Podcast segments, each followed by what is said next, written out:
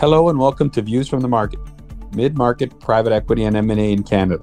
My name is Mario Nigro. I'm a partner at Stikeman Elliott in the private equity and M&A group. For today's podcast, I'd like to welcome our special guest, Michelle Alfonso. Michelle is the National Transactions Advisory Services Leader and also the National Private Equity Leader at Grant Thornton. Michelle, thank you for joining us today. Thank you for having me on the show, Mario. Michelle, I'd like to start by talking a little bit about yourself and your practice and the work that you do at Grant Thornton. Perfect. Yeah. Um, so I've been in transactions for about 20 years. Most of this has been in, in deal advisory, about half of this in the Canadian mid market. I started my career in the Middle East and have moved around in various roles from lead M&A to um, capital raising support and where in my current expertise in transaction advisory services or financial due diligence. For your listeners who may not know our team, Grant Thornton's transaction team, we're about 16 partners across our national network, about 90 deal professionals. About half our practice is specialized in lead M&A and corporate finance. We work with entrepreneurs to support the sale of their businesses. Um, and the other half of our practice is really financial advisory around valuations. And the team that I lead, our financial due diligence, our quality of earnings practice. Our due diligence practice our core specialty is, as I said, financial due diligence. About half of what we do is buy side due diligence, and about half of what we do is sell side due diligence. Um, our transactions can range anywhere from 5 million to half a billion. On the, the low end of the range, it's typically our serially acquisitive corporate and private equity clients. And on the high end of the range, those deals are typically our, our more complex strategic acquisitions as well as public company divestitures that we've um, seen a lot of over the last few years. In addition to my role as the lead for the transaction advisory services practice, I also lead our firm's strategy and private equity. So I work with a team of partners across the country to support our private equity clients access deal flow from our own network and to support their assurance, tax, advisory needs for the funds as well as their portfolio companies. But most of my lens um, that I'll speak from today is, is really in my um, role as due diligence lead. Well, Michelle, I'm excited to have you join us today because you know Grant Thornton has been a leader in the mid market, and I know you've been uh, you know active in the mid market for many many years. So, obtaining your perspective is going to be a particular interest to our listeners. And I wanted to kind of start by talking about what you've been seeing in the market because you've been an active participant for many many years. You've seen the whirlwind that we've been through the last few years. So, I wanted to get from your perspective kind of what you've seen in the market talk a little bit about you know what's happened to transaction diligence and and i think it's one of those areas that's gone through a lot of changes. So maybe we start first by what you're seeing in the market. Yeah i think mario exactly as you said it's been a whirlwind the last few years. I think after a few months of pause with that deal uncertainty around covid the pace of deal making that we've seen the um, acceleration of activity with our existing clients and new clients has been unprecedented um, and I think from a financial diligence perspective, um, it's really put us in an interesting place because I think we're seeing a lot more interest and intent to do really good deals, but also a lot more cautiousness and uncertainty about what the future holds. You know, when you talk about financial due diligence and the, the role that we play in deal making, the traditional idea of, of due diligence has always been this idea that we're going to look back at the last two years and 12 months of, of uh, financial data and you know work our magic and come to a view on what sustainable EBITDA really looks like for a business. And the idea of sustainable EBITDA in today's market with all of the complexity and all of the layers of change that are happening around any business um, has really set financial due diligence um, in a really interesting place in the deal making process because um, the lens that we're working from is you know, not necessarily just to come up with a view of what sustainable EBITDA is. I don't think anyone can do that anymore, but really to unpack all of the layers of complexity and really help our buyers um, or our sellers look at their businesses and understand all of the, the complexity um, of influences of the supply chain, raw material pricing, uh, labor market changes, changing consumer behaviors, all of these different impacts on the numbers and help our clients see um, and understand what you know risk and opportunities that creates to to EBITDA. So it's not necessarily just about sustainable EBITDA and forming a view on what is sustainable, but more about forming a view on what is the potential what is the risk. And you know, Michelle, to your point, I've, I've noticed that there's a lot of pressure on uh, financial diligence providers now because these kind of swings that we've seen in the last few years, you're being asked to kind of give perspective, sometimes opinions on how you manage these, you know, swings of in, in EBITDA or in profitability or sale, like just these, uh, you know, drastic changes in the numbers in short periods of time. Um, and I just wanted to get your perspective on how, how you're managing that because I, I know I see it in the deals where they kind of push on you to kind of give them intelligence or, you know, drill down on that. And yet it's just such a hard thing to do given it's literally, you know, almost like a phenomenon. It's just happened. So, yeah, it's it's been really interesting. And I think what's been fantastic is that buyers and lenders that are working in the deal markets today are walking in with just eyes wide open. I don't think there's anyone who's kind of glossing over the impact that COVID has had, good or bad, on on the numbers that we're seeing in businesses. And I don't feel a lot of pressure as a due diligence advisor to form a view and say, well, this is sustainable. I don't think I have that crystal ball, and I I, I think buyers and and uh, lenders that we're working with see that and understand that. Um, I think the the pressure is, for us or the um, the expectation for us is really to help isolate all of the different variables that are impacting the numbers that we're seeing. So, you know, is it really consumer behavior? Have there been any changes in the sales strategy? Like, are you seeing growth and investment in the sales team, or are you seeing people scale back and restructure the sales team? Um, has pricing changed that and that's led to changes in the numbers it's not it's our role in through the financial due diligence process that we're going through is really to unpack all of those different variables and help our, our clients really see what's driving the numbers so we may not form a view on what's sustainable but we're definitely forming a view on all of the different levers that as a buyer of a business you'll be able to pull post transaction to create more value and I, I know, Michelle, we've talked about that key concept of sustainable EBITDA, and I, I know that's something that really has changed. What I find interesting about your practice and the practice transaction diligence is just how much has changed in terms of how you do the work and how you analyze. And I, you know, we talked about at the beginning of, of COVID how, you know, just the physical on-site meetings were not happening anymore, and yet diligence was still taking place, and and how a lot of the old ways of doing diligence were being replaced by new ways of doing diligence. And I'm curious if you think that that's here to stay. Are we going back? Are you now that we're kind of in this kind of I don't know what we'll call it semi post COVID phase? Are you finding that we're going back to the old ways? What what are we going to go back to? And I guess what are we never if that makes sense? What are we never going to go back to? And what are we going to go back to in, in your world? Will we see uh, the physical come back, um, the visits, the the on-site stuff? Or so, I would like like to get your perspective in terms of what's changed forever, I guess, and what you think we might actually revisit. Yeah, it's a, a good question.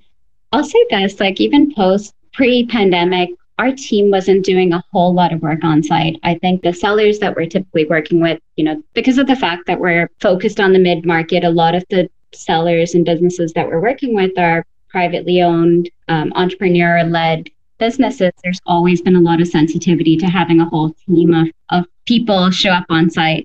So we did a lot of work remotely pre pandemic, and that's kind of sustained itself post pandemic as well. We tried to do site visits, but um, it's not really critical. We work in close complement to our deal teams that are doing site visits, and you know we'll try to align on that as much as possible. I think the bigger thing that's changed in the recent two, like the last two years in diligence is really data analytics and the capabilities that that's brought to the table. Like I said before, like I think QFEs, you know, at some point, a lot of not all buyers, but a subset of the market buyers would would view QFE as almost a check the box exercise. Oh, we need to do this because the banks require it to lend. And I think that concept that QFE is compliance has really been washed away the only way to really understand what's happening with the business and its numbers is to deep dive much deeper than we've we've ever done through diligence before. So um, the use of data analytics tool, data analytic tools have really enhanced that our ability to look back at longer periods of time. So you know, not going back just the traditional two years, but really looking back at a five year history on a business um, and being able to do a lot of that on in the same timelines and with the same attention to detail that we were previously looking at a, a shorter term period has been really impactful and, and I don't think that's changing. I think the I think there's just been a, a change in the value that, you know, we as providers, but also as as clients and and especially as more buyers are seeing um, the capabilities that deal analytics brings to the market, I think you're going to start to see that become more of the norm. One of the things that I've noticed, particularly amongst uh, the accounting firms, particularly in the transaction diligence teams, is the extent of how busy you are. You know, we we've all been service providers have all been busy, but I find that accounting firms have really there's just been enormous pressure on accounting firms with the volume of work in in an environment where obviously we're all dealing with scarce human resources because p- people have other options. And I, how are, how is that process being managed at Grant Thornton? How are you managing this incredible, like two, I call it two hurricanes hitting us at the same time? A lot of work, but people also transitioning and looking for other opportunities in a very competitive environment. Yeah, uh, Mario, it's been it's been fantastic for our team. Our team has been uh, growing substantially, like doubling in size every year for the last five years or so. And what's been nice is that we've had a lot of retention, a lot of people that have chosen to stay. So our real, real struggle is not necessarily turnover, at least from this is speaking purely from a diligence perspective. Obviously, our our firm is seeing all of the same pressures as other firms, but from a diligence team perspective, our, our team members have been here from the beginning. We've had associates that are now directors with our team. So we've seen people that are seeing the opportunity um, getting the support and being able to grow. Um, and so a lot of my senior team members are people that have been with the team for for many years. Um, the big pressure for us is really re- uh, recruitment. It's very hard to find great people and bring them in fast enough to support the the scale of um, the, how quickly the our business is scaling or how fast our, our clients are are doing deals in the market. I wanted to ask you just to build on that point about the scale and the growth. Uh, you know, I always find that the people who work at transaction diligence, they're kind of frontline. They kind of see the buyers. They kind of really have a, a real foot in the ground because you know, no, all transactions kind of start where you are. Um, have, have you noticed any differences in the buyers, the sellers, in the mid market? Has have, has anything really caught your attention in terms of like I know you're also the national private equity leader. I'm I'm curious if you've noticed changes in the nature of the buyers you're working with, or even of the sellers you represent. I think uh, there are a couple of things. So on the sell side, I I find there's a lot more focus on on owning and controlling the narrative. Um, so the emergence of sell side diligence has been happening for a while in the Canadian mid market. And I would say the last three years, we've really started to see it being a necessity on on deals of a certain size. Um, the last two years, it's come down. So on most deals uh, that we're seeing come to market, there's usually a sell side diligence that's that's been done. And I think that's really interesting because the level what that's done is really shifted the balance of you know deal negotiation we're seeing a lot more co- competition or a lot more competitive auctions that are sustaining how long the process is run before exclusivity is granted.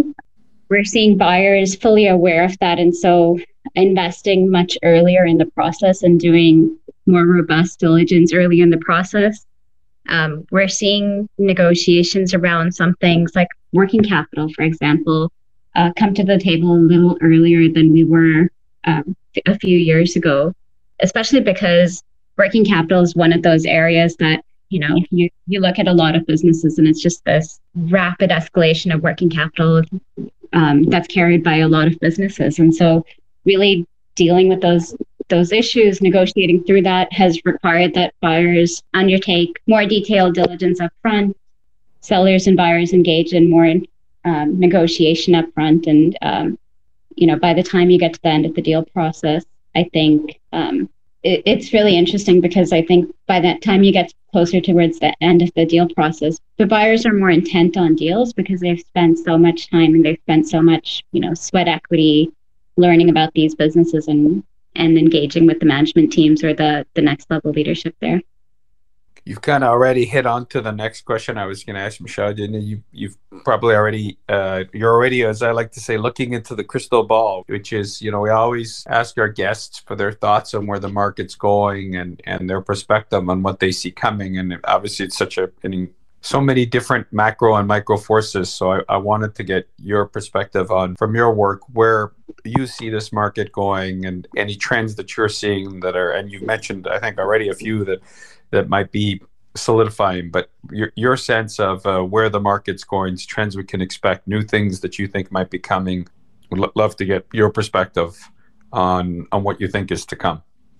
You know, Mario, like many of your other speakers, I'm very optimistic. I think we're seeing trends in the market today where, you know, funds have been raised, buyers have gotten comfortable doing deals with the level of uncertainty that we have.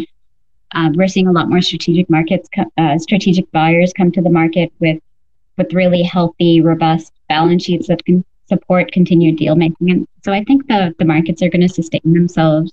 With uncertainty comes opportunity, and I I think that's just going to continue to drive um, more acquisitions in the near term.